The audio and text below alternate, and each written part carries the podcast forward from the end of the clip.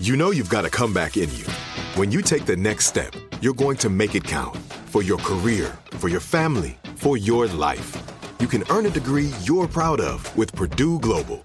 Purdue Global is backed by Purdue University, one of the nation's most respected and innovative public universities. This is your chance. This is your opportunity. This is your comeback. Purdue Global, Purdue's online university for working adults. Start your comeback today at purdueglobal.edu. Hello, it is Ryan, and I was on a flight the other day playing one of my favorite social spin slot games on chumbacasino.com. I looked over the person sitting next to me, and you know what they were doing? They were also playing Chumba Casino. Coincidence? I think not. Everybody's loving having fun with it. Chumba Casino is home to hundreds of casino style games that you can play for free anytime, anywhere, even at 30,000 feet. So sign up now at chumbacasino.com to claim your free welcome bonus. That's chumbacasino.com and live the Chumba life. No purchase necessary. Group. Void prohibited by law. See terms and conditions. 18 plus. Me. Focus Features presents Back to Black. I want people to hear my voice and just forget their troubles. Experience the music and her story Know this. I ain't no Spice Girl. like never before That's my daughter. That's my Amy. on the big screen. I want to be remembered for just being me. Amy Winehouse, Back to Black, directed by Sam Taylor Johnson. Rated R, under 17, not a minute without parent. Only in theaters May 17th. Are you ready to take charge of your health journey? Look no further than Trinity School of Natural Health. With their flexible online programs, you can receive the comprehensive education you need to care for your loved ones or step into the thriving field of natural health. Why choose Trinity? Because their programs offer more than just coursework. You'll interact with experienced instructors, connect with like minded peers, and even participate in optional live events to hone your skills. If you've ever thought about becoming a certified natural health professional, the CNHP program at Trinity School of Natural Health is the perfect certification course. You'll equip yourself with the knowledge and skills to make a real difference in the lives of others. Turn your passion for natural health into a rewarding career. Visit trinityschool.org today to learn more about the Certified Natural Health Professional Certification Program. Go to trinityschool.org. That's trinityschool.org. Trinity School of Natural Health. Transform your life, transform the world. What's grifting my mainstream media infrastructure? I'm Robert Evans, host of Behind the Bastards, the show where we tell you everything you don't know about the very worst people in all of history. And every week, I also try an introduction that uh, is is you know some variant of on topic. This week was more on topic than the others because I'm trying to look extra good in front of my boss, uh, the inimitable Jack O'Brien. Inimitable. So don't try to imitate me. Yeah. I only use that phrase to describe you and Jamie, I think. Oh, So, well, I appreciate that. congratulations. That is that is incredibly high praise. Uh, I'm thrilled to be back, Robert. Uh, I've been listening to your show quite a bit lately. The series that you explained as though it were like you slacking off, where you read your audiobook to Katie and Cody, was especially good. Thank you. So, yeah, good work. Thank you uh, for not firing me for throwing dangerous items around the recording room. Yeah, we've got to talk abandon. about that, but we'll wait until this Is is the talk about how good it is? Yep. yeah. Uh, more. All right, that. well- uh, could they Yeah. be harder and sharper objects? Uh, yes, I've used company funds to buy throwing knives, uh, Nice. which which I think I'm going to hybridize with a case of Perrier and see how that works. Hey, you're a guy who's into weapons. Are throwing stars a thing that would ever be dangerous? I mean, yeah, there's sharp things that you can th- throw at people. Right. I would say, in the grand scheme of things that you can buy in America to hurt people with, they're pretty low on the list. right. yeah. That is a very grand scheme. Yeah. All right. Well, I- good to know. yeah. I guess the ones that I've used uh, in my life have all been toy throwing stars, and they don't have much weight to them. But I'd imagine the the actually weaponized throwing stars ha- have a little bit more heft. Yeah, and you know what's even what's scarier than the throwing stars, and I think is like kind of maybe close. I don't know enough about the history of throwing stars, but like caltrops are what kind of scare me, which are essentially like jacks, like the toy, but like heavier duty and more dangerous. Oh, and there's wow. some people that have built like drone rigs that you can just dump hundreds of these on like a street corner and just really tear up people's feet or vehicle tires. Um, oh, you put them in an explosive? No, you don't even have to. You could just drop them on the ground, Oh, and wow. you have a bunch of. Then suddenly, people have to clear all of these sharp, dangerous objects off of a street, and it's like you could, you know, in like a civil unrest situation, and a protest, and like Right. a war in an urban environment. It's a it's a force multiplier. That that concerns me more than throwing stars, which I think should be mandatory. I know in my household they are. My three year old and my one year old are both well versed in Yeah, the throwing star arts. Yeah. We we were talking before this episode about your dislike of eyes, so that that scans. Yes, yeah, exactly. uh, mo- most parents are like, "Watch out, or you'll uh, put your eye out," and I'm like, uh, "You'll put your eye out, and that's what we're after, son." That's the that is the goal. Yeah, I'm a good, I'm a good parent. Speaking of people who are good at things, Yes, uh, today nailed it. we're talking about the patron saint of what I call news grifters. Yeah. Uh, a little fella you may have heard of named James O'Keefe. Yeah. What do you, what do you know about Jimmy Jimmy What do I know about O'Keefewitz? Jimmy? James Jimmy Keefe's. What was Jimmy saying the other day? Jimmy was saying the funniest thing. No, uh, James O'Keefe is a uh, he he wants to be a journalist, I think. Um, and he's Yeah, that would be fair. Right, and he like does stunts. Um, and he got Acorn shut down for a thing that I don't know. Doesn't seem great. Doesn't seem like it was totally fair to me. Um, but I'm sure you'll tell me about that maybe. Yeah, I I, uh, I I suspect like what you've just laid out is kind of what most people going into this are going to know about James O'Keefe, and that's a fair enough uh, uh, uh, sort of like broad picture of the guy. But today, as we do on this show, we are going to get deep into the nitty gritty. So, yeah, let's start at the beginning. Uh, James Edward O'Keefe III, which is speaking of things you want to throw throwing stars at, that name Right. uh, would be one. throw that name across the room? Uh, he was born in Bergen County, New Jersey on June 28, 1984. His father, James O'Keefe II, was an engineer, and his mother, Deborah, was a physical therapist. James was the oldest of two children. His father had a difficult time getting along in the business world and eventually left corporate life behind to become a landlord. He spent much of his career buying, restoring, and renting out old houses. So O'Keefe's James O'Keefe's upbringing was described by his father as conservative but not rigidly so. Uh, he helped his dad out rebuilding homes, but during school he leaned distinctly t- more towards the arts than jockey endeavors. His favorite classes were theater and art, and he loved to write from an early age. He came to hate construction work with his father, and frequently daydreamed about performing on Broadway. Oh, so, he's like a blocked creative. He's a yeah, yeah, yeah. Once wanted to be an artist and then didn't have the. Well, Yeah, we'll- his we'll dad kept yelling, "No, you got to hammer more nails into walls." Right. Jo But three. daddy, That's yeah, what, that's what I I'll want. Yeah, JO3. Uh, also a contemporary uh, in a number of ways of uh, our mutual friend Daniel O'Brien, um, which which we're about Yeah. to get to here. Yeah, I heard Yeah. that they had uh, a lot of schoolyard battles, and they said that this Yep. town isn't big enough for two O last named people yep. like the two Yeah. of us. Yeah. Rap battles. Uh, Yeah. That was actually all chronicled in the documentary Eight Mile, which is about Daniel That's right. O'Brien. Yeah. Yeah. Now, when he entered New Jersey's Westwood High School, James O'Keefe pursued his passions, starring in musicals and learning modern dance. He was an avid Boy Scout and eventually reached the rank of Eagle Scout. But in spite of his dreams of success on the stage, James took a different route when it came time for college. He enrolled in Rutgers University as a philosophy major. Uh, and. Hmm?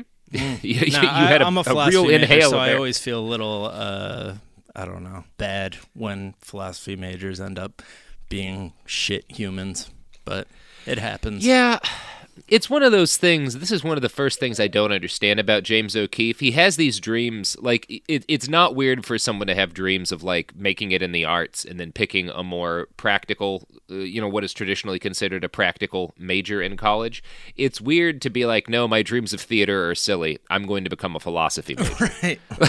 like, that Yeah. was like, what was the job he was angling for? Wanted to be a philosophy professor, maybe. Yeah, I if you're gonna go for something where it's you know clearly more about the learning than about you know setting yourself up for a specific career path, why not go into theater? I don't know. Uh, uh, either way, philosophy is a fine degree program. I, be- I bet Uh, you don't see too many great uh, people who I would agree with whose backgrounds are Boy Scouts and philosophy major. I bet that's a that's a gruesome twosome. Yeah, what's what's well, yeah, yeah, you're probably right. Actually, I was gonna defend the Boy Scouts, but then I remembered the last ten years. Yeah. So yeah, maybe I won't do that. Um, yeah, for a time it seemed that James O'Keefe would be more or less an apolitical person, or at least that's how most write-ups of O'Keefe's biography describe him. A Politico long-form article about him, which is probably the most detailed biography of James that I've found, notes that quote when he first became eligible to vote in a presidential election in 2004 as a college sophomore, he stayed home. Um, which, given the nature of that election, you could have some pretty strong beliefs and still have been like, eh. I think Kerry a lot of Bush, people were. the Yeah. SmackDown. I mean, that was like Not a WWE event, man. Kerry, what a electric personality. the unstoppable force meets the immovable object. It was really That's right. the most titanic of struggles. Yeah. Now, uh, O'Keefe's real political cl- convictions do seem to have evolved less out of his childhood upbringing than his status as a habitual contrarian. When he started taking history and poli sci courses at Rutgers, James O'Keefe found himself surrounded by professors and students with very liberal political bents. He's claimed in most interviews that he's done since that their bias against conservatives infuriated and radicalized him. He also claims that some of his professors were Marxists and even Stalinists. Uh, judging by the level of truth telling apparent in the rest of his career, I have some doubts that his teachers came out to him as Stalinists with any Right. kind of regularity. But Yeah. you you don't tend to meet too many of them in the wild, although it does happen. So We're yeah. pro murder uh, in the right in the right circumstances. We'll we'll we'll support millions and millions of people being murdered. Yep. Um, I mean, you run into those people on Twitter, but uh, uh, professors, I Not in the wild. Yeah. Yeah, not as often. Uh, O'Keefe felt drawn towards journalism while he was new in college, uh, and he applied for and received a biweekly column at the Daily Targum, a student newspaper, while he was still a freshman. Now, the fact that this young conservative was able to get a column in his student newspaper during his freshman year might be seen as evidence that the campus culture was less biased than he presents it. Either way, here's yeah. Yeah. like I, I wrote for a school paper in my freshman year of co- well my sophomore year of college and I didn't get a column uh like because they didn't do that for people they were trying to teach you how to do actual journalism but yeah it seems yeah he, so he, he gets this column a good Um, lesson about the world at large and that uh, they're like, oh my God, we found a conservative who can write, you guys. Everybody over here, Yeah. give him a column. Uh, and he probably learned a valuable lesson that day that he's probably not uh, willing to admit to himself, even that he learned. Yeah. That is the feeling one gets. So uh, I found a NewJersey.com article uh, that wrote up about sort of his early political writings for the Daily Targum. Uh, it notes, quote, his political writings tended to mix two flavors, biting and lofty. One installment of his column, Feathers of Steel, railed against what O'Keefe perceived as a campus culture stacked against conservatives. Yeah, Feathers of Steel. Brutal. Yeah, yeah, that was his. Yeah. So Politico writes that his column started out as benign, but grew more aggressively conservative and anti left over the months of his first semester. By the end of that semester, he had been inspired to write a column titled, pompously enough, The Conservative Manifesto. Uh, he argued that Rutgers. Yeah, I. wow. I can't believe Yeah. the entire movement left it up to a college freshman to write their manifesto, but Yeah, it's it's worth noting that the only other 19 year old manifesto writers I'm aware of shot up schools and malls. that's right. uh, mass shootings. Uh, in his manifesto, O'Keefe argued that Rutgers promoted an intellectual imbalance by not giving conservatism its fair due in lessons. Quote, As a citizen of this country, it is my right to have a balanced education. Attention is not focused on the imbalance, but rather that it's stubborn for people like me to still remain conservative. Conservative reason is viewed as intrinsically wrong. This logic is beyond flawed. It's pathetic. Students can't defend its reason because their fundamental way of being taught is skewed. Yeah. Yeah, so that was that was that was, that's kind of the tenor of his of his articles. It's unfair that people aren't giving the things I believe uh, equal um, weight in all of the classes that I take. which- right. Because every Yeah.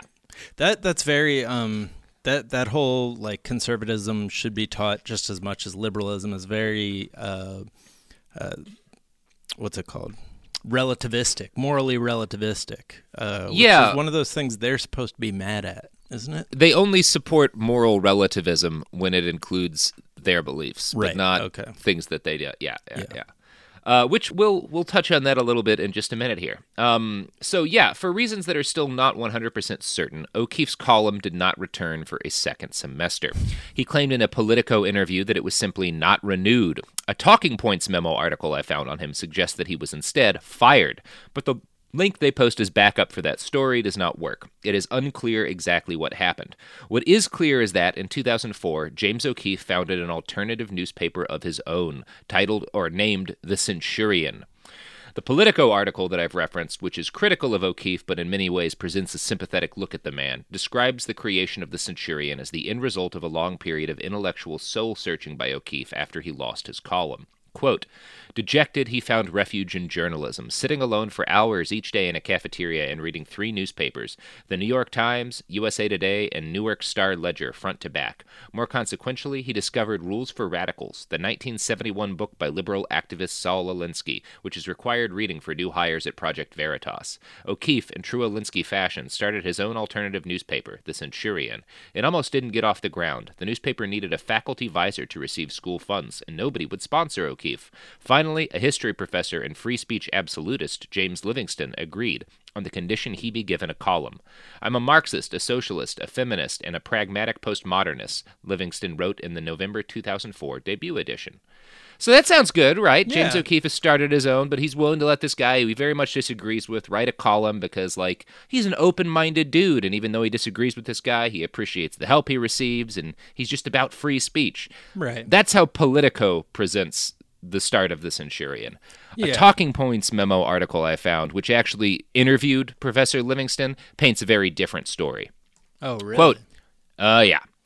After the second column, O'Keefe started running a rejoinder right next to it or below it, he tells us. Unhappy, Livingston complained. I thought they had violated our contract, so I said, Hey, you people are conservatives. You people should believe in contracts. At that point, O'Keefe angrily fired Livingston. By this time, they had begun to receive funding from various right wing organizations, he says. We've reported that the Leadership Institute, which fosters the growth of conservative student media and later employed O'Keefe, awarded the Centurion a $500 Balance in Media grant. So, so he, he, fires the keep it going without livingston's patronage well he'd gotten the patronage which is what he needed to get it off the ground with Mm. funding so he was able to dump livingston and renege on the contract that they had made uh, and as a reward for kicking off the only dissenting voice on his newspaper he received a balance in media award from this conservative leadership institute mm-hmm.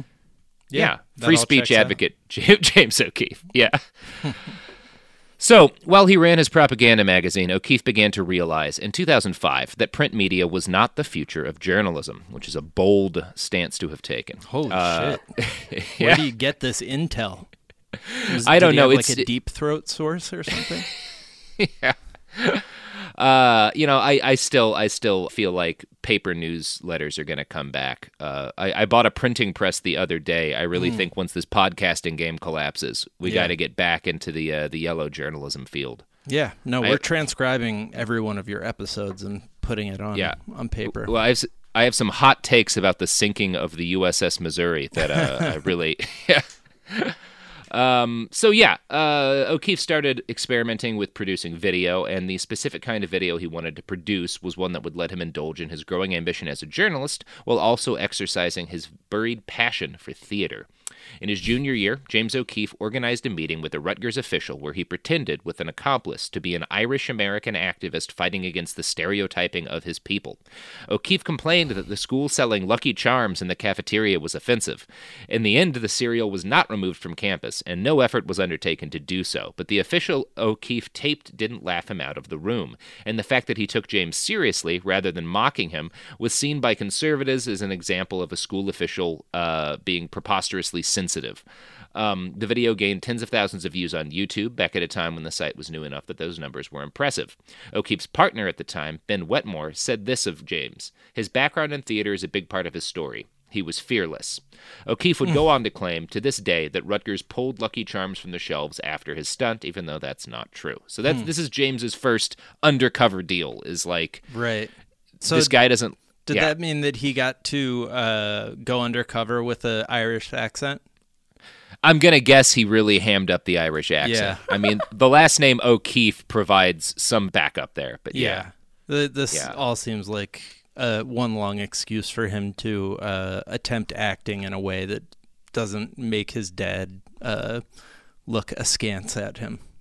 Yeah, and where he can't be criticized for actually being bad at it because Right. like it didn't. Yeah, whatever happened when he went into that meeting was going to be a work out for what O'Keefe wanted because like n- no school official even receiving a stupid like completely inane visit from a student like this no school official is going to be like you're a dumb shit like fuck Right. off Hey, like get yeah. the fuck out of my office, kid. Yeah, that's Yeah. just not how it works. They're going to be polite and like listen to your complaints, even though they're silly. And uh, like, if the guy through some fluke listened to O'Keefe and pulled Lucky Charms, then he had a huge story. But if the guy just sat there and took him seriously, he still had a story that would go viral. So like, you see. O'Keefe, like from this early age, clearly understands the kind of developing online right wing media ecosystem at a like a pretty gut level. Right. So, uh, after he graduated in 2006, James O'Keefe grew mildly infamous among Rutgers students for refusing to leave the school. The year after he graduated in 2007, he attended a student government meeting. When it became time for the members to go into a closed session to elect a new member of the student government, every other guest in the room left, as was tradition and considered polite and decent. But O'Keefe, who was no longer a student at the school, quote, refused to leave the room and took out a video camera, videotaping our attempts to have him leave the room. This person, or the person who said this, yeah, uh, uh, claims that James refused to leave and, quote, ultimately campus police had to escort him out of the building. So he's basically trying to like drum up, like, look, I'm being oppressed as a conservative for being kicked out of this meeting, even though it's like, no, dude, you don't go here anymore. like, That's yeah, the yeah. saddest. Oh man, just ha- refuses to move on in many ways. I, I think that's actually sadder than somebody like in their mid 20s who still shows up at frat parties with a case of natty ice. Right. Like, at least that guy's trying to get drunk. Uh, right. And then yeah. that guy doesn't, when people are like, man, maybe you should move on, take out his camera and be like, they're trying to oppress me. Yeah, yeah. And I mean, actually, that guy probably does get escorted off campus by security on a number of occasions. Right. But it's less sad somehow. Yeah. So, uh, by 2009, James O'Keefe had finally found a target that was not on the Rutgers campus Planned Parenthood. He worked with Lila Rose, a history major from UCLA, with a voice that sounded like a much younger woman, a girl, in fact. Lila would call sundry Planned Parenthood offices pretending to be 13 years old and saying that she'd gotten pregnant with her 31 year old boyfriend. Now, obviously, a sexual relationship between a 13 year old and a 31 year old is illegal. It's statutory rape on behalf of the 31 year old. And legally, the person at Planned Parenthood on the phone was required to report the situation to CPS. During the calls Lila Rose made, she would refuse to give her boyfriend's name on the grounds that she thought he would get in trouble. In the videos that like O'Keefe and Lila made, the Planned Parenthood representatives would usually like pause for a long time, and in some cases, they eventually suggested that like basically it seems like the planned parenthood representatives felt sorry for this girl a few of them would make suggestions like maybe just don't specify the age of the person who got you pregnant so you can get health care um, but in other cases like they would tell her things like you know you you should really tell your mother or like we have to follow the law and we actually like we we need to know the name of this person so we can report it. So basically, they uncovered a mix of things: a couple Planned Parenthood representatives who did not do what they were legally required to do, and other Planned Parenthood representatives who absolutely did.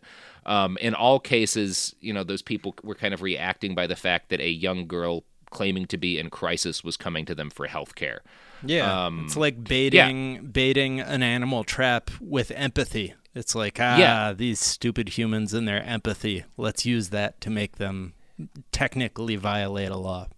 Yeah, that baiting an animal trap with empathy is a really good way to describe the only thing James O'Keefe actually knows how to do. Right. Like th- that's his whole career, and we we could actually end the episode there. Um, but there's there's a lot more frustrating. He does it in so many ways. Yeah, yeah, but like that's that's the basic tactic is like you you bait the trap with with empathy and like when people show a human reaction that violates the law technically, then you've got them. Um, Right. And you know they they had them, and staffers got fired at Planned Parenthood, uh, even though no actual services were ever rendered or uh, like act, like seriously attempted to be rendered. Um, this was pretty damning, and like cut about a million dollars in funding out of Planned Parenthood from a couple of different states in total.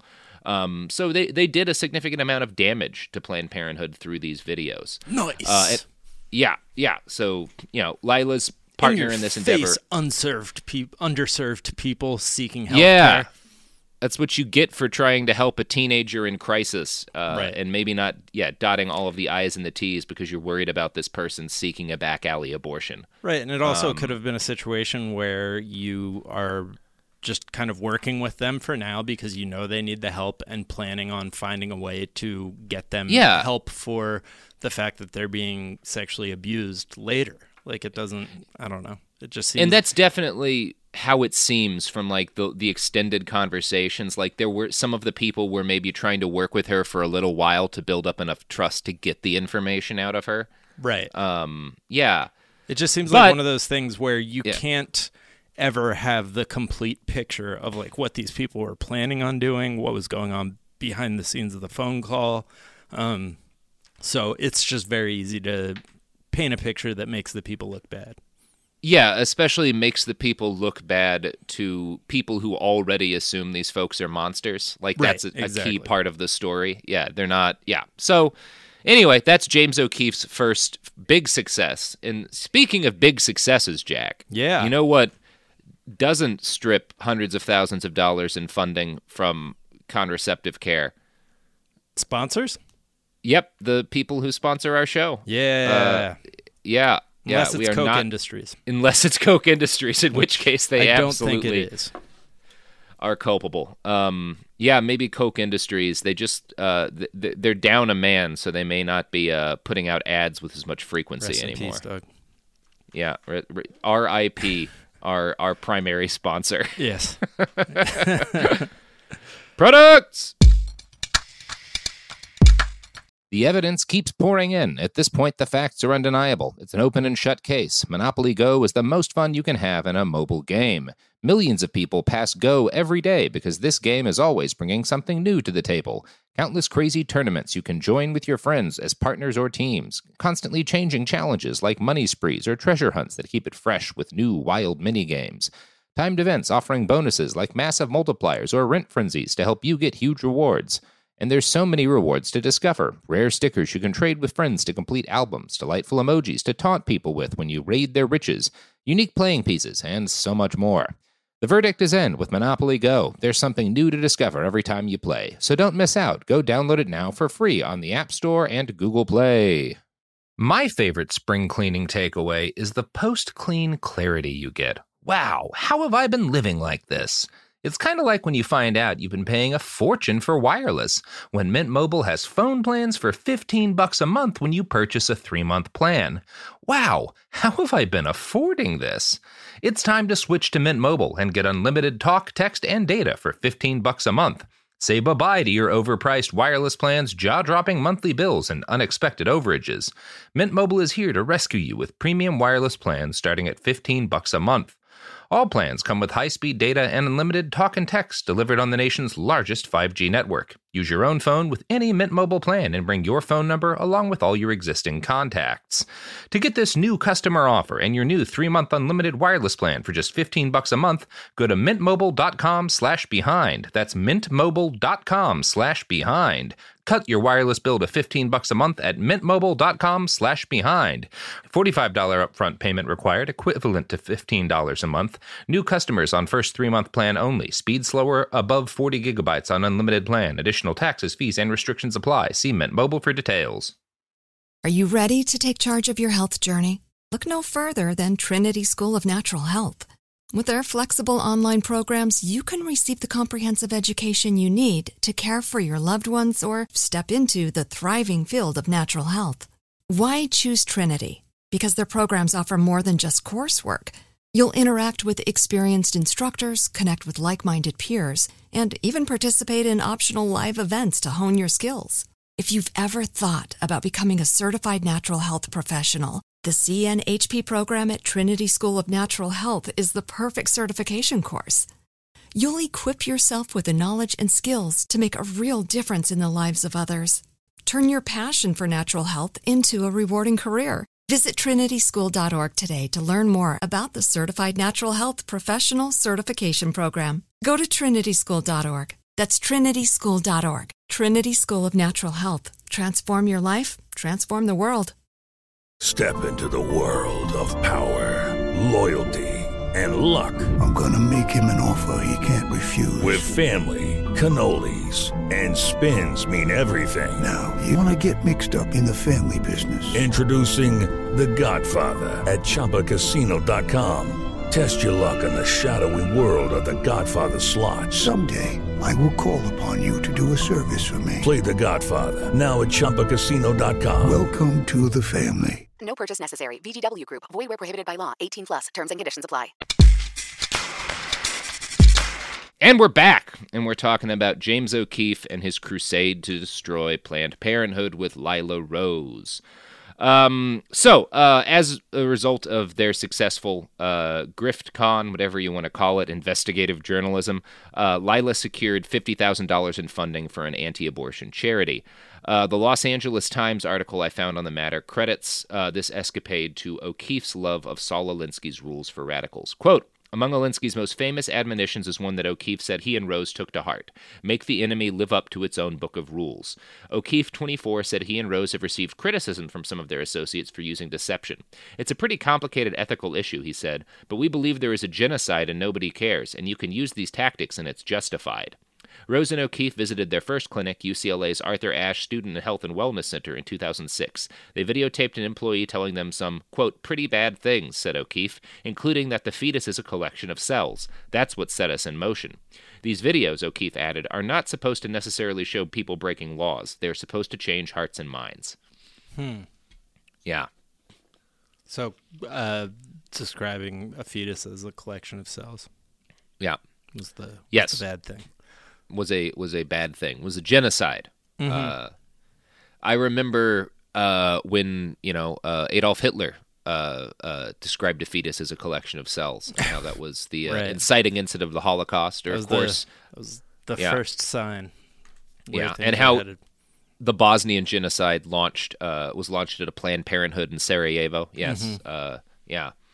Although, didn't the Now- founder of Planned Parenthood have some really problematic? views? Oh, absolutely, absolutely. I think it was what was it was it Margaret Margaret Sanger? Yeah. um, yeah. She was a she was a, a not a good person. I mean, and it's one of those things. Like it's the same thing. If you look back at a lot of abolitionists, they were unbelievably racist, and a significant number of them just wanted all the black people to go back to Africa. Uh-huh. Doesn't mean they were wrong in the main thing they were crusading for. It just means that like people were worse back then. like Right. uh, by and large, which doesn't, you know, excuse the bad stuff, but Planned Parenthood is not a eugenicist organization in the year of our Lord 2019. Now, um, this particular scam was not a pure win for James O'Keefe. At the time, he'd been working for the Leadership Institute, that conservative organization that had been formed to seed the world with right wing grifters like James. They'd invested time into him when he was in college, and now he was traveling around the country helping them find more recruits. That's how he'd met Lila Rose. But there was fallout from the Planned Parenthood video. See, California law requires both parties to be aware of a recording, and since O'Keefe hadn't followed the law during that UCLA caper, he got slapped with a cease and desist, and the original video was taken down. Now, this didn't stop it from spreading or stop the damage that was done to Planned Parenthood, but it looked bad enough that the Leadership Institute fired James O'Keefe from his cushy gig. Fortunately, James quickly found a new focus for his time and attention a journalism student from Florida International University named Hannah Giles. Now, Politico again paints a pretty sanitized view of uh, Giles. It describes her as just a simple journalism major who spotted an Acorn office during a jog, saw school kids waiting for a bus next to a bunch of prostitutes that were in front of the office, and became disturbed by that. Acorn is, of course, the Association of Community Organizations for Reform Now, or at least was. As that name would suggest, they were an alliance of grassroots organizations working for greater social and economic justice. Acorn became something of a conservative bugbear in 2008 when several employees were caught filing fake voter applications during voter registration drives. Now, these employees were caught and fired, and there's no evidence that any fake people actually voted, just that the voters were registered essentially as part of a scheme by the workers to make themselves look more effective. Uh, the offending employees were again fired, but this didn't stop a narrative from developing that Acorn had gotten Obama elected via massive voter fraud. Now, in fairness to the right, there was also a scandal when Acorn's founder embezzled nearly a million dollars, so I'm not going to pretend that the organization was spotless. There were reasons to eye them. But in the wake of our first black president's election, they became a scapegoat for the refusal of certain Republicans to believe that most of America did not want a McCain Palin presidency. So, that's kind of the background here. So, Hannah Giles is running past the Acorn office and she sees all this depravity around it, and she claims that it inspired her to launch a scheme. She decided to dress up like a prostitute and ask for help getting public housing so she could run a brothel. Public housing assistance was another thing that Acorn did, and it's something they received federal funds for. So, if she was able to actually capture them helping her to try to do this, she'd be able to claim that Acorn was using government funds to help in prostitution. But Giles was nervous. She'd never done anything like this in her life, and she wasn't sure what would happen if she got caught. She told some of her friends about her idea, and one of them suggested that she reach out to James O'Keefe. It show- turned out that Giles sort of knew James already. A year earlier, he'd sent her an unsolicited Facebook message saying, You're pretty cute. Too bad you live in Florida. Um, yeah. Now, she hadn't been down to fuck for some reason, but she had kept up an occasional court. It didn't. It didn't work. Yeah, that line She didn't, didn't respond. I don't need to live in Florida, which would have been probably what he was hoping for. Yeah, yeah, I think that's what he was hoping for. Um, but she did keep up a correspondence with her, uh, and so she had his uh, contact information and reached out to him in June of 2009 to pitch him her idea. I'm going to quote now from Politico. When he arrived in Washington a month later to pick her up and commence the operation, Giles came outside to meet O'Keefe but found him frazzled, unable to extract his credit card from a parking meter. He's definitely unique. I've not met many people like him, Giles laughs. Yeah. this is something you run into a lot with stories about O'Keefe from his colleagues and friends. They- They'll repeatedly note that he has a kind of uh, a nearly pathological inability to handle normal daily living tasks. Like he lived with his parents into his late 20s, which I don't want to shame, but in this particular case, again, based on the things his friends say, it seems like he never kind of learned how to be an adult. Right. Yeah, like he just I'm just picturing him just like being stuck on a on a parking meter, just like yanking on it. Uh, poor James. yeah, he figured out how to grift early on and uh, and never learned how to do his laundry. Right. like, like that's the kind of guy we're talking about. Uh, so we'll talk a little bit more about that later because it, it becomes more relevant in a bit. Uh, I'm going to quote again from Politico's coverage of the Acorn uh, caper. Over the next two months, O'Keefe and Giles visited Acorn offices in eight cities. The script was the same. The pimp and prostitute would ask for housing to run a brothel, then push the line of questioning into the absurd and blatantly illegal, then wait for Acorn officials to take the bait. Plenty of them did. O'Keefe's most effective gambit, claiming he would be housing underage El Salvadoran girls. In Baltimore, an employee said he could claim them as, in, as dependents and get a child tax credit. In San Bernardino, California, an employee said they could categorize the brothel as a group home to stay off law enforcement's radar. In other offices, Giles was instructed on how to falsify tax forms. So, O'Keefe went live with highly edited videos showcasing this behavior, and it hit Acorn like an atom bomb. Their federal funding was cut, and the bad publicity effectively killed the organization in the United States. Now, this much is beyond arguing. Uh, O'Keefe and Giles absolutely ignited a media firestorm that wiped out the organization. But the question of how much malfeasance they actually uncovered within Acorn is very much up for debate. Politico's article takes the tack that they were basically correct in their claims, although they exaggerated things somewhat. They cite Clark Hoyt, public editor for the New York Times, who viewed the unedited footage. Hoyt wrote, quote, the sequence of some conversations was changed. Some workers seemed concerned for Giles, one advising her to get legal help. In two cities, Acorn workers called the police, but the most damning words match the transcripts in the audio and do not seem out of context. Now, Politico notes that O'Keefe and Giles were slapped with various lawsuits and that James had to settle for $100,000 with one San Diego employee who was fired for his remarks on camera, even though he'd called the police after the group left the office. Um, but yeah, Politico's coverage of the controversy basically fits to a trend within centrist and liberal media of writing about O'Keefe. They go out of their way to be fair to him and usually wind up deciding to validate, or at least partly validate, what he's reported on. Now, that's Yeah, not I mean, the only. So we yeah. keep go- coming back to Politico describing him, and it feel like Politico explicitly like their mission statement is we want to be the ESPN of politics, right?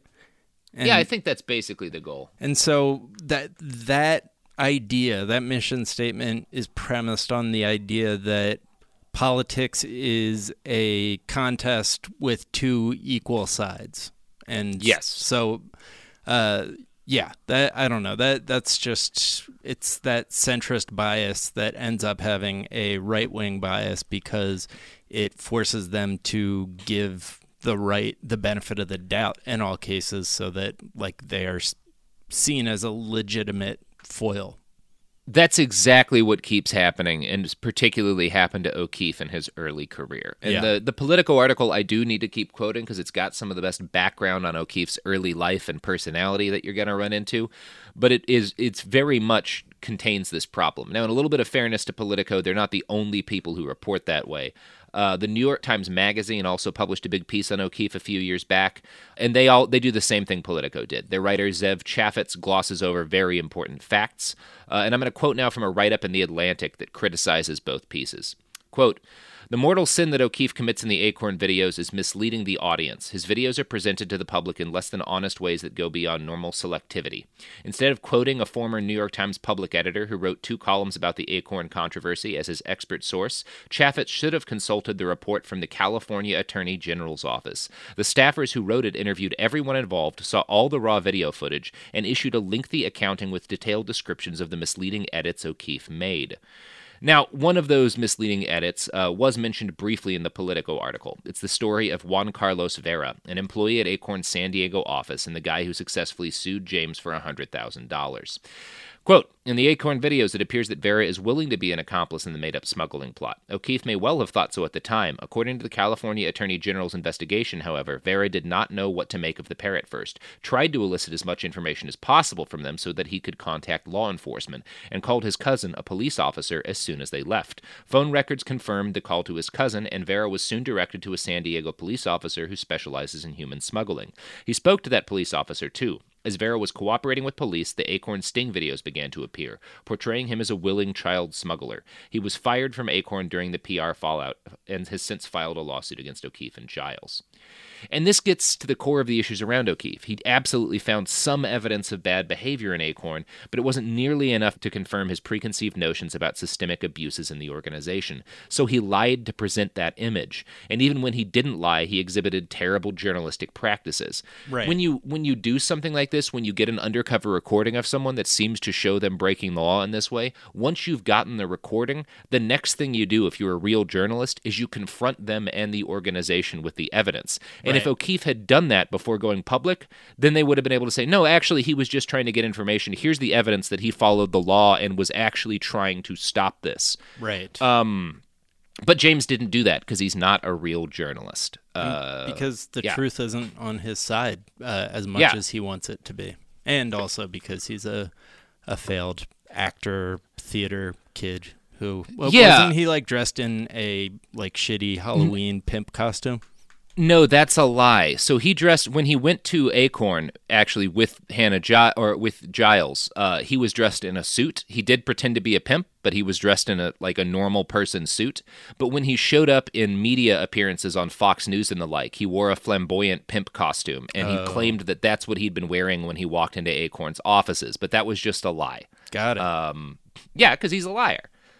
Yeah. Yeah. He's a liar who wishes he had been good at theater and could Yeah. could dress up for a living. Yeah, yeah. Uh, so obviously, you know, in spite of the rampant journalistic malpractice that this is evidence of, uh, this whole scam, you know, launched James O'Keefe into the stratosphere of the conservative media. Uh, he was suddenly one of the most popular people on the right, uh, and you know it, it it made his career. Uh, now O'Keefe told Politico that all this attention made him deeply uncomfortable because he was a quote lifelong introvert. But when Politico interviewed Hannah Giles, she had different recollections. Quote: He ate it up. I actually became pretty repulsed and disgusted by the conservative movement. I saw a lot of hypocrisy. They thought because I exposed Acorn that I must be some right wing fangirl, but I dropped off. I stopped going. James couldn't stop. So that makes Hannah seem like maybe a, a, a decent person who just got caught up in this. Yeah. I should point out that the Politico article uh, did not go into any detail about who Hannah Giles is. Uh, but Hannah is a news grifter as well. Up until 2017, she was the front woman for the American Phoenix Foundation, an organization aimed at doing the same sort of shady undercover journalism that O'Keefe engages in. They accrued 800 hours of recordings of Texas state legislators in the hopes of finding some dirt, yet failed to get anything meaningful. Then they were sued after several of their top donors complained that the APF had not informed them that its whole purpose was to secretly record lawmakers. Uh, I should also note that Hannah's dad is Doug Giles, a conservative pundit who writes columns for the website Town Hall with titles like WWJD Who Would Jesus Torture? That article takes the angle that actually torture is awesome. Uh, he also has a major penchant for writing lurid articles about black on white crime. Um, so again, Hannah Giles is not as Politico presented her. However, the fact that she has dissociated herself from James O'Keefe in the present day ought to be evidence of the fact that he has fallen from grace. Yeah. So let's talk about how that happened. Um, in January of 2010, James O'Keefe decided to go after Senator Mary Landrieu of Louisiana. The apparent larger plan was to stop the Affordable Care Act from passing in Congress, and it's unclear how they plan to do that. But one of O'Keefe's colleagues at the time claims that he made a spur of the moment decision to prank Senator Landrieu instead. The Tea Partiers who lived in her district had complained that she was blocking their calls, so O'Keefe hatched a plan to see if that was true by having his men dress up as telephone repairmen. None of them actually brought tools to the office, and they were busted immediately. O'Keefe and his men were charged with entering a federal building under false pretenses, jailed, and convicted. He spent three years under probation. Oh, really? Um, yeah, Wow, yeah, he is a realize that. convicted criminal. Yes. uh, here's what Politico wrote about this in 2018. What O'Keefe does not regret is the sting itself. He says the entire episode, being jailed, having a judge discard video footage that could have exonerated them in the three years probation, enlightened him to the corrupt regime we all live under. Yes. What? The corrupt, re- corrupt regime where a humble journalist isn't allowed to pretend to be a telephone repairman and enter an office under false pretenses. Right. I thought that's how all journalism was conducted. Isn't that? Yeah, uh, it's it's frowned. No, some you know, to, dress to be up entirely like one fair. of the village people or something, and then yeah. I mean, to be entirely fair, some very important undercover journalism has been carried out by journalists who lied about who they were in order to enter and be able to record things like factory farms and other like like like criminal endeavors and stuff like that that absolutely good journalism has been done by people who have um entered situations under false pretenses Totally. um, so I don't want to claim that's never been justified in the history of journalism. Uh, just that O'Keefe didn't have any sort of clear, uh, uh, like there, He there- wanted there to was no. see if she was blocking his calls, so he he wanted to see if she fu- was. Yeah, if he was blocking Tea Partiers calls. Huh. Yeah, so Okay. he he yeah. That's the best it was way a to dumb figure that out. Yeah. Um yeah, so it it does seem that O'Keefe didn't learn anything from the punishment he received for that. Later in 2010, CNN correspondent Abbie Boudreau reached out to James O'Keefe to interview him. Now, by this point, he'd created the nonprofit organization Project Veritas, which is dedicated to carrying out more of the kind of skullduggery he'd enacted upon Acorn. The success of the Acorn project had flushed Project Veritas with donor cash, and James and his new team were eager to spend it. So rather than just giving an interview like a normal person, he decided to use Abbie Boudreau's visit as an excuse to take down the fake news CNN. He and his team hatched a scheme to usher Boudreau onto a boat and into the presence of James O'Keefe, who would be waiting below decks with a hidden camera. Planning documents obtained by CNN stated that James would be surrounded by, quote, a condom jar, dildos, posters, paintings of naked women, and fuzzy handcuffs. Wait, So that what? sounds like real journalism. yeah. So yeah. wait, his plan was to lure a CNN reporter to Who just interview wanted to interview him. around a bunch of like dildos and Yeah, he would. He wanted to lure her on her onto a boat where he would be waiting with sex gear, presumably to try and uh, uh, seduce her or something, or at least just make her look awkward and bad in a video. So his his plan to uncover the mainstream media's Yeah. bias was to sexually harass somebody who was a member of the mainstream media and just Yeah, trying and to who do was- her job. Trying to do her job and let him talk about his beliefs and his activities. Oh, Jesus Christ! yeah, it's pretty gross. I've, Uh, I've understood what his plot was up to this and all the all his grifts, but that that Yeah. was very confusing. You, you run into this with O'Keefe. His grifts are a mix of like, oh, okay, well, maybe I think that's un- unethical, but I see why you went after that person or tried that. And then in shit like this, where it's like, what the fuck was the best case scenario here? like, Right? Yeah, I feel like sexually good at- assault a woman? yeah, he's not good at taking down the mainstream media. Like that's where he gets in trouble because he's like, Yeah. his his idea of how you do journalism is so dumb that he just assumes that those are the rules everybody's playing by. And yeah. yeah, Yeah, he's he's actually taken the opposite lesson out of Saul Alinsky's rules for radicals. You know, Alinsky says make the uh, make the essentially like make the the people you're fighting play by their own rules. Um, but he assumes the media plays by the rules By that he dumb- plays by. Yeah, it's like no, we're like that's not how things work. make your Yeah, opponents play by the rules of a 1930s Warner Brothers cartoon. I feel like that's the, Yes. those are the rules he plays by. Yes, yes. Uh, we're going to talk more about this uh, this scheme and some schemes that make this look downright well planned. But you know what is really well planned, Jack? Oh man, I can't even begin to imagine. It's the products and services that support this show. Yeah, they are. They're Yep. the most well planned. They are very Always incredible planning. Products. The evidence keeps pouring in. At this point, the facts are undeniable. It's an open and shut case. Monopoly Go is the most fun you can have in a mobile game. Millions of people pass Go every day because this game is always bringing something new to the table. Countless crazy tournaments you can join with your friends as partners or teams. Constantly changing challenges like money sprees or treasure hunts that keep it fresh with new wild mini games. Timed events offering bonuses like massive multipliers or rent frenzies to help you get huge rewards. And there's so many rewards to discover rare stickers you can trade with friends to complete albums, delightful emojis to taunt people with when you raid their riches, unique playing pieces, and so much more. The verdict is in with Monopoly Go. There's something new to discover every time you play. So don't miss out. Go download it now for free on the App Store and Google Play. Are you ready to take charge of your health journey? Look no further than Trinity School of Natural Health. With their flexible online programs, you can receive the comprehensive education you need to care for your loved ones or step into the thriving field of natural health. Why choose Trinity? Because their programs offer more than just coursework. You'll interact with experienced instructors, connect with like minded peers, and even participate in optional live events to hone your skills. If you've ever thought about becoming a certified natural health professional, the CNHP program at Trinity School of Natural Health is the perfect certification course. You'll equip yourself with the knowledge and skills to make a real difference in the lives of others. Turn your passion for natural health into a rewarding career. Visit trinityschool.org today to learn more about the Certified Natural Health Professional Certification Program. Go to trinityschool.org. That's trinityschool.org. Trinity School of Natural Health. Transform your life, transform the world.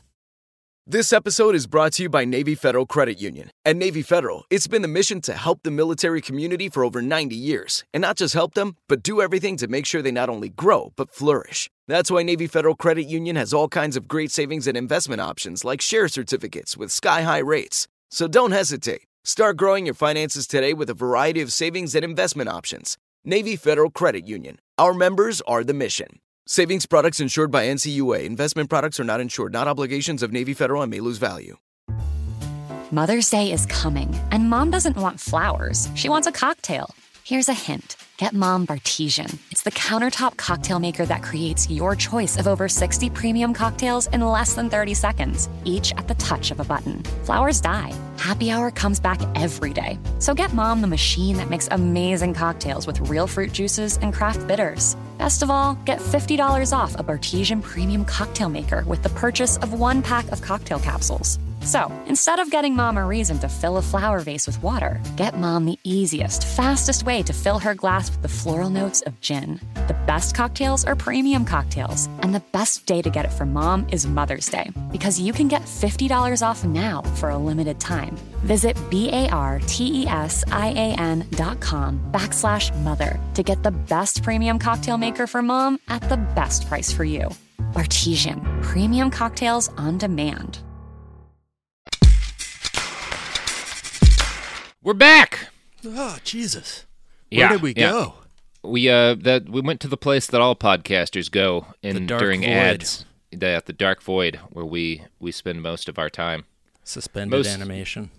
Yep. Most listeners don't really realize uh, the the horrible price we pay for the uh, uh, the wonder of being able to cast pods. Mm. Mm.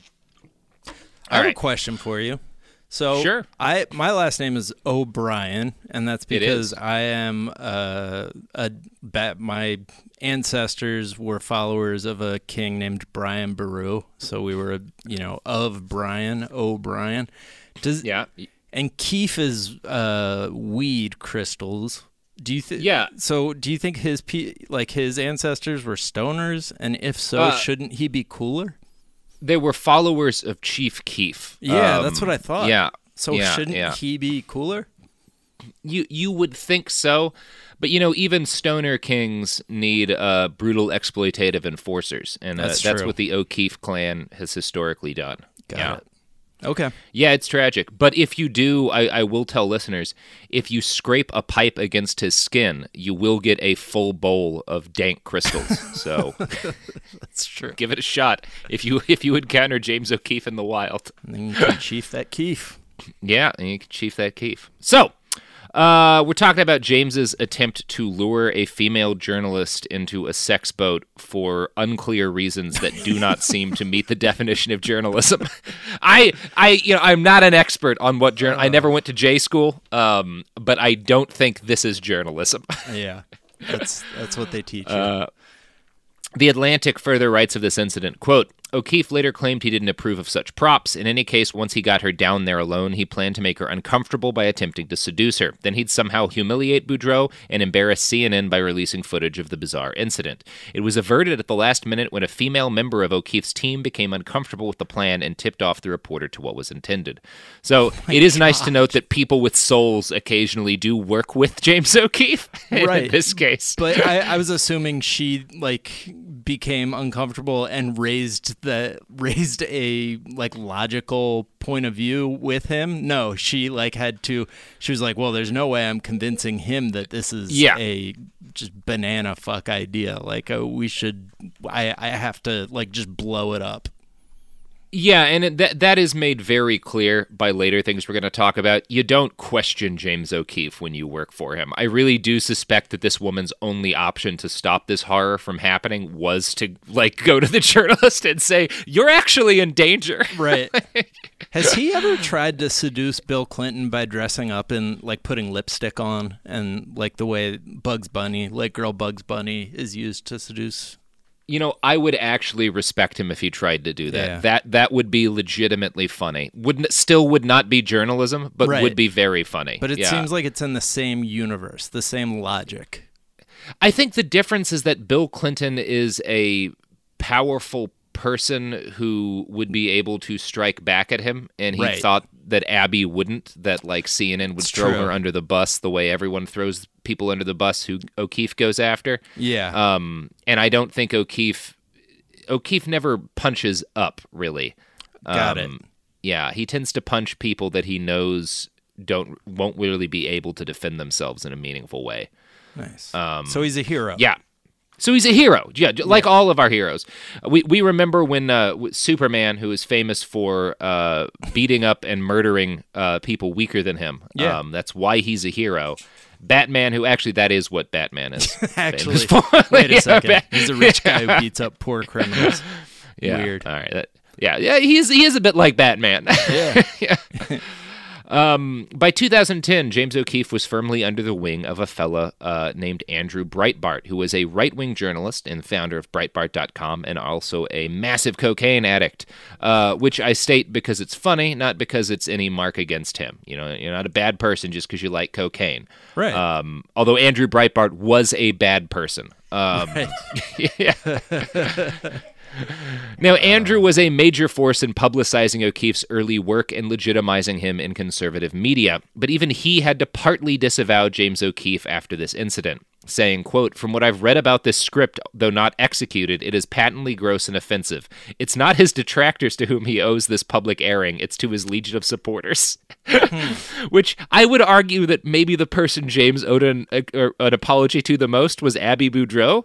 Right. but yeah. Nope, just his conservative followers. Just just as conservative. No, fuck fuck Abbie Boudreau for her unethical crime of trying to interview him and treat him like a serious person. Right. Um, how dare she?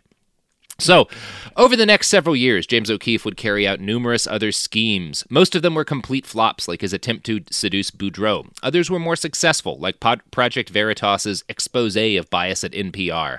The basic story is that, in 2011, several Project Veritas employees, pretending to be Muslim activists, managed to wangle a meeting with the CEO of NPR, Ron Schiller. The edited version of the video made it look as if Schiller was expressing dismissive disgust with conservatives, and includes a clip of him saying that liberals might be more educated, fair, and balanced than conservatives. But like every Project Veritas video, it selectively edited out context. In the full version of the clip, immediately after saying that, Ron Schiller had added that he used to be a Republican and was proud of his past as a Republican. The edited video includes clips of Schiller saying that the Republican Party has been hijacked by the Tea Party and made it look as if he called Tea Partiers racist. But the full video makes it clear that Schiller was in fact not describing his own views, but talking about the way several of his wealthy Republican friends thought about the Tea Party. Um, so Hmm. again, it's yeah, completely cutting out the context. Right. Uh, now, despite By the, way, all those things that he's being accused of saying are accurate, yeah, right. Yeah, yeah, yeah, yeah. The- okay. Yeah. Yeah. Sure. Yeah. Despite the deceptive editing, Ron Schiller was forced to resign from his post at NPR. but James O'Keefe suffered some blowback too. When it was discovered how dishonest the editing had been, Glenn Beck, who'd been a major backer of James O'Keefe, blew up on him and disavowed him. Over the next near decade, most of James O'Keefe's successes have followed this basic pattern. He puts out a video purporting to show something damning. It provokes a backlash, which brings a conservative rage mob down on James's target. Damage is done, and then it's later revealed that large portions of what Project Veritas claimed were lies or distortions. Um, James had a string of notable successes in the 2012 election. One of his reporters managed to push Senator Patrick Moran into joking about forging documents to vote in the name of dead people. Moran resigned as a result of Project Veritas's coverage. O'Keefe also caused a sensation in the right wing media when he and several of his reporters were able to get the ballots of other people in states with no I- voter ID laws. No one actually voted with fraudulent va- ballots, but Project Veritas succeeded in getting a couple of Democratic staffers to say things that they later had to resign over. Hmm. All of these schemes had the same problem as every James O'Keefe operation, but they were undoubtedly effective at pushing a narrative in the right wing media. Now, the fact that so many of his schemes do damage has kept Project Veritas and O'Keefe very well funded. In 2017, the year before that Politico article was published, he raised more than $7 million.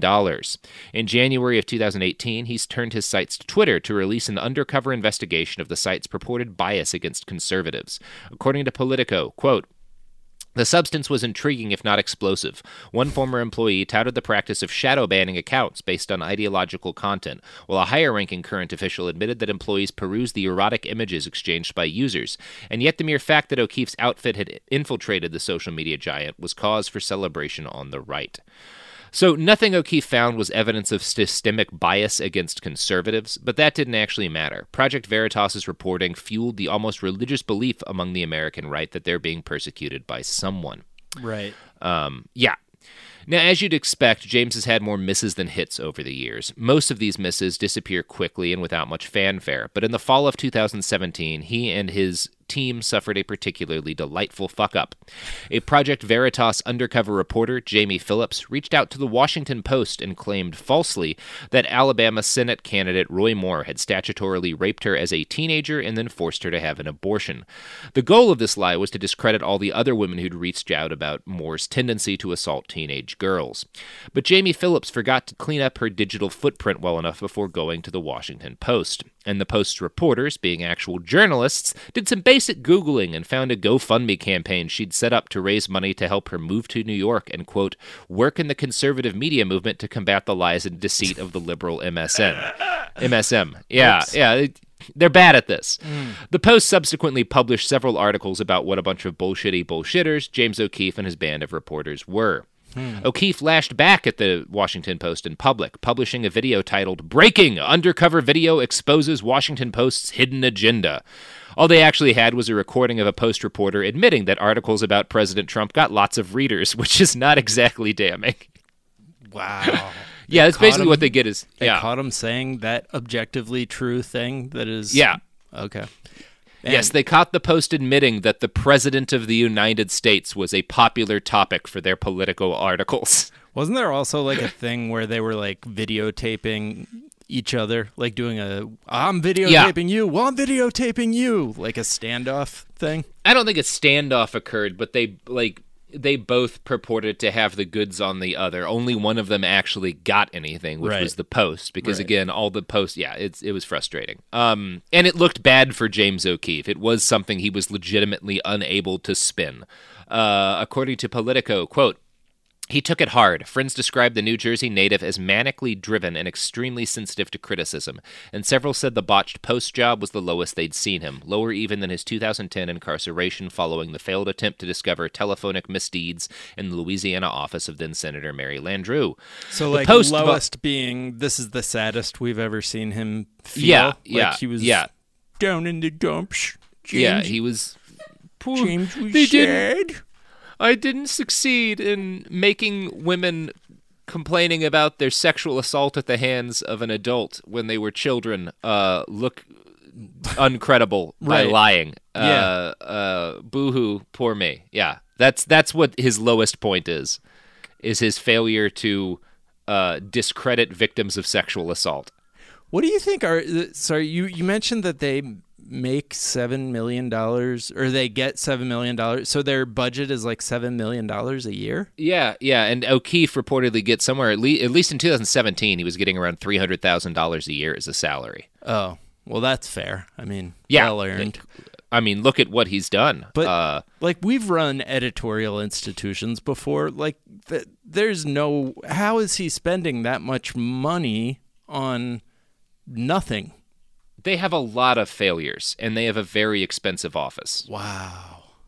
I mean, like, it is one of those things where it's like if I had uh, seventy thousand dollars in funding a year for journalism, like. I could do seven or eight trips to places like Syria in a year and put out stuff. Like I don't know where they spend this money, but that's, That's- my general issue with so much of like these media. It's like, what are you? What do you use that fucking money for? Yeah. Like, they're just trying to hammer the reality into the truth that they want to exist and it's just not working. But they and they pay themselves like kings to do it. I mean, the problem is it does work. It just isn't journalism. But it's Right. It's really frustrating to me because like one of the stories that came out this year that like obviously didn't get any play is that a, a great French uh, foreign correspondent who'd done a lot of great conflict journalism killed himself this year because he couldn't get work and couldn't do the job that he loved doing anymore.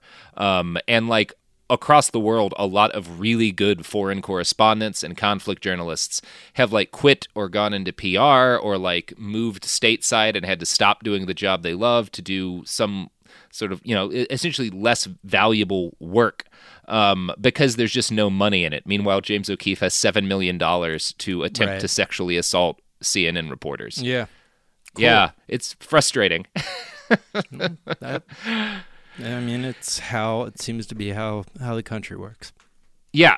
Yeah. Uh, quote, the post debacle also might have marked a point of no return in Keefe's relationship with the media. A self described journalist, O'Keefe looks in the mirror and sees a muckraker in the mold of Upton Sinclair or Nellie Bly, taking bold, unconventional steps to expose what no mainstream reporter ever could.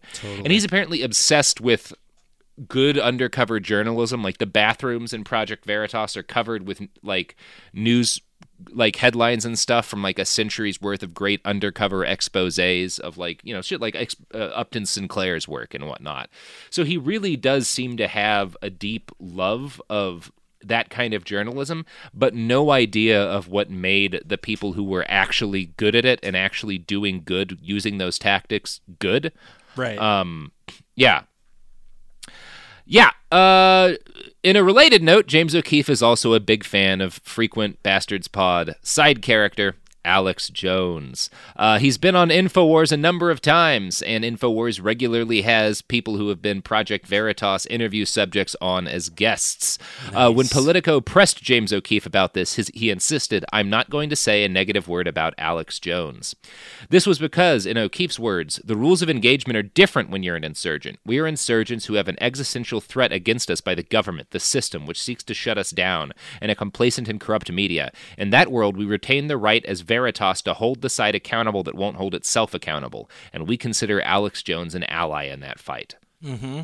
O'Keefe's significant impact on American politics and the millions of dollars he's received to fund his operations have led to a consequent explosion in his ego. In that Politico interview, he describes Project Veritas as one third CIA, one third James Bond, and one third Mike Wallace. Yeah, that's that's frustrating to hear. Uh, he goes out of his way to make a good impression on interviewers and in his Fox appearances, uh, but it's also clear to observers and backed up by former employees that James O'Keefe is a monstrous dick and a nightmare to work with. Quote from Politico. During my time with O'Keefe and his fresh faced posse, I never once witnessed any of them challenge him. O'Keefe is known to be brutal on his employees. They are, by and large, a collection of young yes men. So that's cool. Yeah. Yeah, and I think all men after the one woman he hired uh, uh, exposed his scheme to again sexually Right. harass a journalist. Now James views himself as a real reporter, a trailblazing muckraker in the mold of Upton Sinclair. He's furious that mainstream reporters have not recognized his brilliance. This desire has been stymied by the fact that, in some ways, James O'Keefe is a very, very dumb man. I mentioned, er, yeah. I mean, yeah. Uh, Yeah, uh, yeah. I'm glad you just came out and kind of said it. Yeah, we're about to give the best evidence of that. Even better evidence than not being able to work a parking meter. Picturing Now- him, like because so he was picking her up at the train Yeah. station, so that suggests that she was you know in there waiting for him, and then like had to leave and find him outside, just stuck there, uh, unable to op- operate the the parking meter. yeah. Yeah. Yeah, the, yeah. it- it- She might have gotten where she was going faster if she just taken the bus. Yeah. Right. Um. So yeah. Uh. In 2016, James O'Keefe attempted to take down George Soros. On March 16th, he and some colleagues placed a call to. Oh, it's even better than you're thinking it's gonna be. Uh. On March 16th, he and some colleagues placed a call to Dana Garati of the Open Society Foundation. She didn't pick up, so they left her a voicemail, a seven-minute voicemail. Ah. I'm gonna quote from her. Yeah. right, I remember this. I'm going to quote from the New Yorker's coverage now. Quote, Hey Dana, a voice began. The caller sounded to her like an older American male. My name is uh Victor Kesh. I'm a Hungarian. I'm a Hungarian. Uh, Uh, Victor uh, Kesh, yeah, Kesh, yeah. Kesh, that's it. Kesh. I'm a Hungarian American who represents a, a foundation that would like to get involved with you and aid what you do in fighting for um European values. He asked Garati for the name of someone he could talk to about supporting you guys and coordinating with you or on some of your efforts. Requesting a callback, he left a phone number with a 914 area code, Westchester County. She heard a click, a pause, and then a second male voice. The person who had introduced himself as Kesh said, Don't say anything before I hang up the phone. And then the voicemail continued for several minutes. Kesh, who was actually O'Keefe, could be clearly heard talking to his subordinates. What needs to happen, he said, is for someone other than me to make a hundred phone calls like that to Soros, to his employees, and to the Democracy Alliance, a club of wealthy liberal political do- donors that Soros helped to found, which is expected to play a large role in financing this year's campaigns. Kesh described sending into the Soros offices an undercover agent who could talk the talk with open society executives. Kesh's goal wasn't fully spelled out in the recording, but the gist was that an operative posing as a potential donor could penetrate Soros's operation and make secret videos exposing e- embarrassing activities. Soros, he assured the others, has thousands of organizations on the left in league with him. Kesh said that the name of the project was Discover the Networks. Again, this is all on the voicemail that he left George Soros's employee.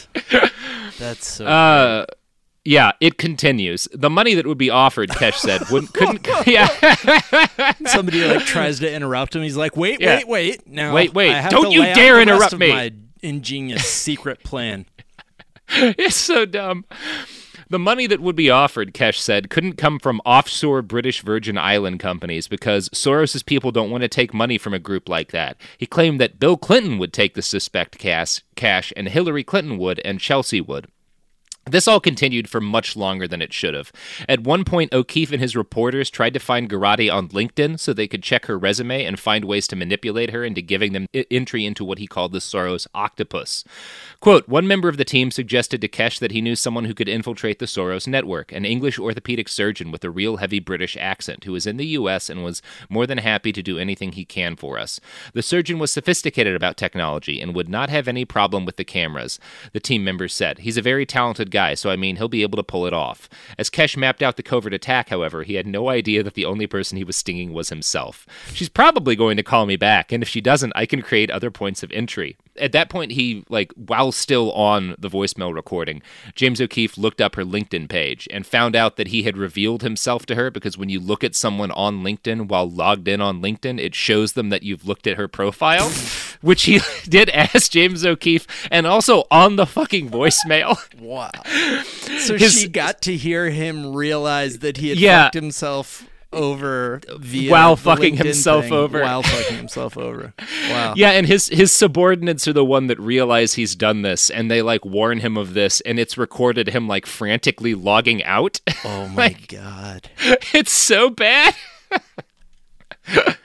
What a genius. Yeah, Ja- and then the next thing I'm assuming you're going to tell me is that he then gets his foot stuck in a bucket and uh, falls down a bunch of uh, steps, and his hand head lands in a trash bag. Trash His head lands in a trash, bag, can. and then he farts for a minute and a half on camera. right. Uh, so yeah, uh, it's it's embarrassing, and James O'Keefe is dumb, but he's still done a lot of damage. So I, I don't want that like I don't want his incompetence to overshadow his his danger. Um.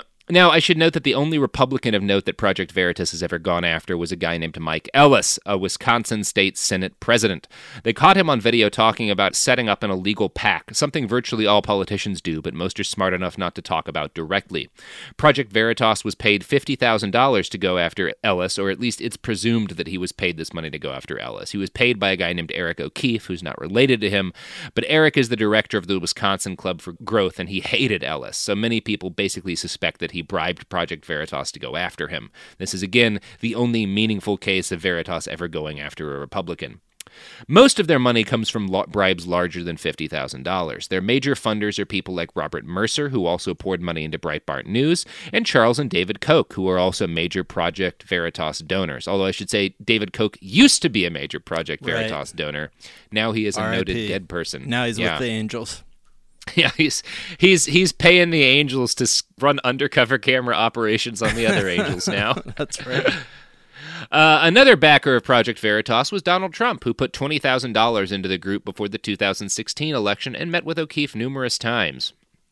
One additional person who helped Project Veritas out in the 2016 election was bloodthirsty mercenary and another frequent Bastard Pod side character, Erik, Erik Prince. Prince. Yeah, Echo Papa gets in on the story. Echo Papa. Uh, yeah, I'm going to quote, yeah, Echo Papa, baby. Uh, I'm going to quote now from an article in The Intercept on Prince called The Complete Mercenary. Quote In late 2015 or early 2016, Prince arranged for O'Keefe and Project Veritas to receive training in intelligence and elicitation techniques from a retired military intelligence operative named Euripides Rubio Jr. According to a former Trump White House official who discussed the Veritas training with Rubio, the former special operative quit after several weeks of training, complaining that the Veritas group wasn't capable of learning. oh my god. yeah, there's not a lot of detail there, but it, it just guys sounds should like not be allowed to hold loaded weapons. They're Yeah, yeah, very I- dumb, sir. I, I think it was more training on like how to uh, interrogate and like get people to reveal like stuff based on like you know his his work as a military intel operative, but they were just dumb. All they know how to do is dress up in stupid costumes and try to carry out bad schemes. Like they like they couldn't when an actual intelligence operative was like, "Well, let's try to train these guys." He found out that they were essentially untrainable. Just middle school Halloween costume level. Uh, Yeah. Yeah. Yeah, yeah, that's that's Project. Veritas. Yeah. Now, James O'Keefe, oh, of course, went hard after Hillary Clinton during the campaign. Some of his schemes fell flat, like when Project Veritas connived to have an American buy a Hillary Clinton shirt from a Democratic staffer for a Canadian citizen. Project Veritas framed this as the campaign accepting illegal donations from a foreigner. Oh my The first question, yeah, yeah, it was, they threw a press conference, and the first question was basically, "Are you shitting us?" Like. Late in the That's campaign, yeah. amazing when you Yeah, it's so dumb. to the scandals that were coming out of the Trump campaign, just like just like falling out of them, like just Yeah. tumbling out by accident. Yeah, it's it's it's sad. I should note though that later in the campaign they had more significant successes. Uh, at one point, they recorded two mid-level staffers with the Clinton campaign discussing illegal tactics like vote rigging and provoking fights at rallies. The unedited versions of the videos make it clear that, at least in most cases, the men were talking about theoretical ideas, schemes for dirty tricks that someone might do rather than stuff they'd actually done. Still, what was in there was damning enough that both men resigned. Now, that's not nothing, but it's not the kind of thing that sways elections either. By the standards of past successful O'Keefe schemes, 2016 was positively sad. That may have had something to do with why, in the years since the election, Project Veritas has switched its intentions almost entirely towards trying to prove the existence of anti conservative bias in Silicon Valley. Hmm. Most of Veritas's exposés on this have been the lowest sort of O'Keefe fare, outright lies of editing or exaggerations hyped up to hell and back. At one point, they recorded Jen Gennai, head of responsible innovation at Google, talking about Google's attempts to avoid the same kind of foreign interference in the 2020 election that had happened in 2016. Veritas edited her words to make it look like she was claiming Google planned to influence the 2020 election. The video they posted was pulled from YouTube due to a privacy complaint and the fact that Veritas hadn't actually received permission to record. In a Medium post, Gennai wrote about the nightmarish backlash she received after the video went live. She was on a plane when it launched, and when it touched down, quote, I turned on my phone, I received the shock of my life. I had received an enormous collection of threatening calls, voicemails, text messages, and emails from people I'd never met. Someone wrote, Your ideology will be shredded to pieces just moments before you get executed for treason. You were living lended time. Enjoy till then.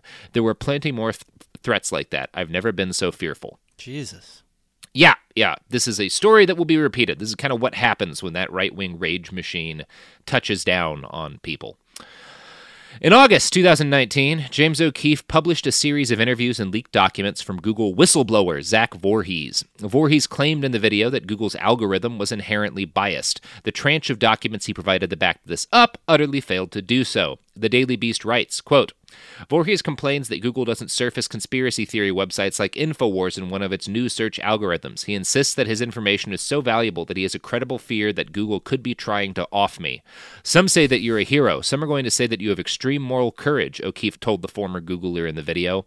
I've always thought that when the time came to do the right thing in a big way, I would always be the one that stood up and did the right thing, Voorhees replied. O'Keefe's reporting failed to note that its source, Mr. Voorhees, was somewhat less than credible. On his social media, Voorhees spread claims that the U.S. government was controlled by Zionists. He ranted about QAnon and Pizzagate and repeatedly warned that vaccines cause autism. The most objectionable claims pushed by Voorhees were his rampant and repeated anti Semitic statements. Here's the Daily Beast again. What O'Keefe's video leaves out, though, is that his much hyped insider is not as credible as he claims. On social media, Voorhees is an avid promoter of anti Semitic ac- accusations that banks, the media, and the United States government are controlled by Zionists. He even alleges that Zionists killed conservative publisher and O'Keefe mentor Andrew Breitbart, who died of heart failure in 2012. It's very simple. Either you go along with the Zionists or you end up like Andrew Breitbart, Voorhees wrote in January. In a May tweet, Voorhees accused Israel of carrying out the 9 11 attacks and encouraged Twitter users to look up 9 11 related conspiracy theory content, providing no evidence of his claims. Mm. When this story broke, James O'Keefe defended his source on Twitter by noting, Not every source is a perfect angel. Good journalists know that this is true. Yes. wow. Yeah. That's pretty bad. That's, Yeah, it's pretty it- bad. It's again going back to the thing of just they they expect to be afforded equal footing as the New York Times because Yeah. they're the other ideological uh, perspective, ignoring the fact that their sources are people who are, you know, mentally not all there. Yeah, it, well, it's not even. Yeah, it, it's it's it, and in like this case, I, I don't even. I'm going to say that he like the issue isn't that he's mentally not all there. The issue is that this guy is anti-Semitic, and like his claims. If you look at his other stuff, his claims that about like the Jewish run media, like what he's essentially saying to Project Veritas. He didn't mention his anti Semitic beliefs in that interview. But if you like look at his whole body of, I guess, work, so to speak, it's clear Right. that he's alleging Google's part of this Jewish conspiracy. Right. Like that's important context to evaluate the source's Right. legitimacy. He's doing an evaluation of the media in this case. Yeah. He is their source on how the media works. And his Yeah. other uh, prominent theories on how the media works involve uh, the Jews. Yeah, exactly. Uh, I'm sure he doesn't pluralize it. I'm sure he just says the Jew. You know? I think he uses Zionist more often. Right, right. Um, he's he's from the politer end of the anti-Semitic spectrum. Right, right. Yeah. Uh, I could go through the documents he and Veritas released one by one and compare them to the claims made by Project Veritas, but that would be a waste of everyone's time. There's a good article on the Next Web titled Project Veritas and Whistleblower Published Bullshit Data Leak to Docs Google Employees that tears the whole pile of nonsense apart very authoritatively. From now, I'm just going to quote from their analysis of the documents Veritas claimed were evidence of censorship. Quote, here's the TLDR. It's almost certain that this is just everything the whistleblower could find by doing a quick search on the employee's share drive for inclusion, diversity, and bias. It's almost all just PowerPoint slides and papers, the kind you see at your own weekly corporate meetings. You'll find more shocking information on Google by visiting its official blog. This, in my opinion, is nothing more than Project Veritas disguising an attempt to dox Google employees as a leak. There are 15 documents here. They appear to be randomly selected from an email chain discussing deprioritizing Breitbart because it spreads hate speech. Interestingly, the documents clearly show that Google is concerned about fake news. There's even a chart saying the company trusts the Wall Street Journal the most, CNN and Fox News about the same, and the Young Turks only slightly more than InfoWars. Ironically, there is nothing in the censorship folder that pertains to censorship in any way, shape, or form. Hmm. Yeah. Got him. But of course, got him. Yeah, nailed Google to the wall there. Uh, uh, by Google for supporting famously left-leaning news source, The Wall Street Journal. Yes. Now, of course, none of this stopped President Donald Trump from retweeting the story or using it as further evidence for his claims that conservatives are being silenced on social media. Few media organizations are better positioned for the post truth era than Project Veritas. But it is also true that Veritas and O'Keefe are well past their high watermark of influence. O'Keefe's success and the huge amount of money he's made pretending to be an undercover reporter have provided inspiration for a whole generation of news grifters. Most of them are not as good or as influential as he was. We might include Hannah Giles, his old partner, in that category. Another entry could be Kaitlin Bennett, the Kent State gun girl, who has repeatedly failed to gather any worthwhile news by going undercover among left wing activists at protests. But there is one man, a native of Portland, Oregon, who seems like he might truly be a worthwhile successor to James O'Keefe. I'm talking about Andy Ngo, the man crusading to have Antifa declared a domestic terrorist group. And Jack, in part two, we're going to talk about his story. But that's that's the episode. We're done. All right. Yep. You you you on O'Keefe's side now? How do you feel? I, I feel uh, uh, inspired. The the fact that he could get that much accomplished with merely seven million dollars and Mhm. military backing, uh, and not knowing how to use a credit card. right. oh, what It's a a real fuck. story of an underdog. Yeah, he. I. I don't know how he does it. You know. Yeah, he's he's a hero. So are we Well- doing part two now? Yeah, we're gonna do part two now, but you got to plug your pluggables first. Oh. I understand you uh, you cast a pod yourself, sir. I do. I cast a pod daily, week daily. It's called the Daily Zeitgeist. I do it with uh, one Mr. Miles Gray. Uh, you can hear me there every day of the week, and you can follow me on Twitter at Jack underscore O'Brien.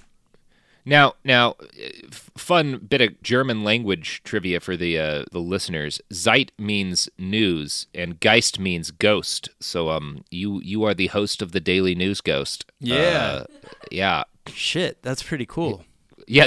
That, I, had I known that, I would have named our show the Daily News Ghost. There's still time, Jack. There's There still time. Yeah.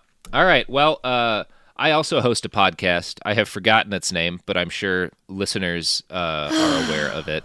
Sophie, come on. Sophie just seems like she's, you know, really overwhelmed by by Yeah. your abil- inability to remember the name of that podcast. She has been over my shit for a very long time, uh, and that's that's why our Oh, that's the relationship over works. it is. That's right. Yeah, yeah. Uh, you can find this podcast online along with the sources for this episode on behindthebastards.com. Uh, you can find us on Twitter and Instagram at, at bastardspod. You can buy a t-shirt at TeePublic by looking up Behind the Bastards. And you can buy bolt cutters uh, from a variety of stores. Uh, just make sure you get good quality ones. The Harbor Freight ones tend to break pretty easily. You know, super cheap bolt cutters usually aren't worth it. You're you're wanting to spend you know in the sixty to hundred dollar range, kind of minimum, if you want something that's going to last. You've always said that. In I've your always first said that. interview at Cracked, when we were interviewing you for the intern job, you said that same thing.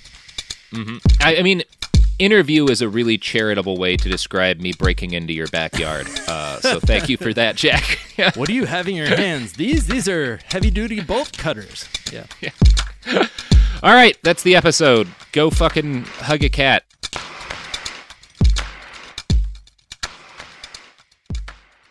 This show is sponsored by BetterHelp. It's a simple truth. No matter who you are, mental health challenges can affect you, and how you manage them can make all the difference. That's why everyone should have access to mental health support that meets them where they are and helps them get through. BetterHelp provides online therapy on your schedule. It's flexible, simple to use, and more affordable than in person therapy. Connect with a licensed therapist selected just for you. Learn more at betterhelp.com. That's betterhelp.com. Are you ready to take charge of your health journey? Look no further than Trinity School of Natural Health. With their flexible online programs, you can receive the comprehensive education you need to care for your loved ones or step into the thriving field of natural health. Why choose Trinity? Because their programs offer more than just coursework. You'll interact with experienced instructors, connect with like minded peers, and even participate in optional live events to hone your skills. If you've ever thought about becoming a certified natural health professional, the CNHP program at Trinity School of Natural Health is the perfect certification course. You'll equip yourself with the knowledge and skills to make a real difference in the lives of others. Turn your passion for natural health into a rewarding career. Visit trinityschool.org today to learn more about the Certified Natural Health Professional Certification Program. Go to trinityschool.org. That's trinityschool.org. Trinity School of Natural Health. Transform your life, transform the world. Right here, right now. Find your beautiful new floor at Rite Rug Flooring. Choose from thousands of in stock styles, ready for next day installation, and all backed by the right price guarantee. Visit riterug.com. That's R I T E R U G.com today to schedule a free in home estimate or to find a location near you. 24 month financing is available with approved credit. For 90 years, we've been right here, right now. Rite Rug Flooring. Rev up your thrills this summer at Cedar Point on the all new Top Thrill 2. Drive the sky on the world's tallest and fastest triple launch vertical speedway. And now, for a limited time, get more Cedar Point fun for less with our limited time bundle for just $49.99. Get admission, parking, and all day drinks for one low price. But you better hurry because this bundle won't last long. Save now at cedarpoint.com.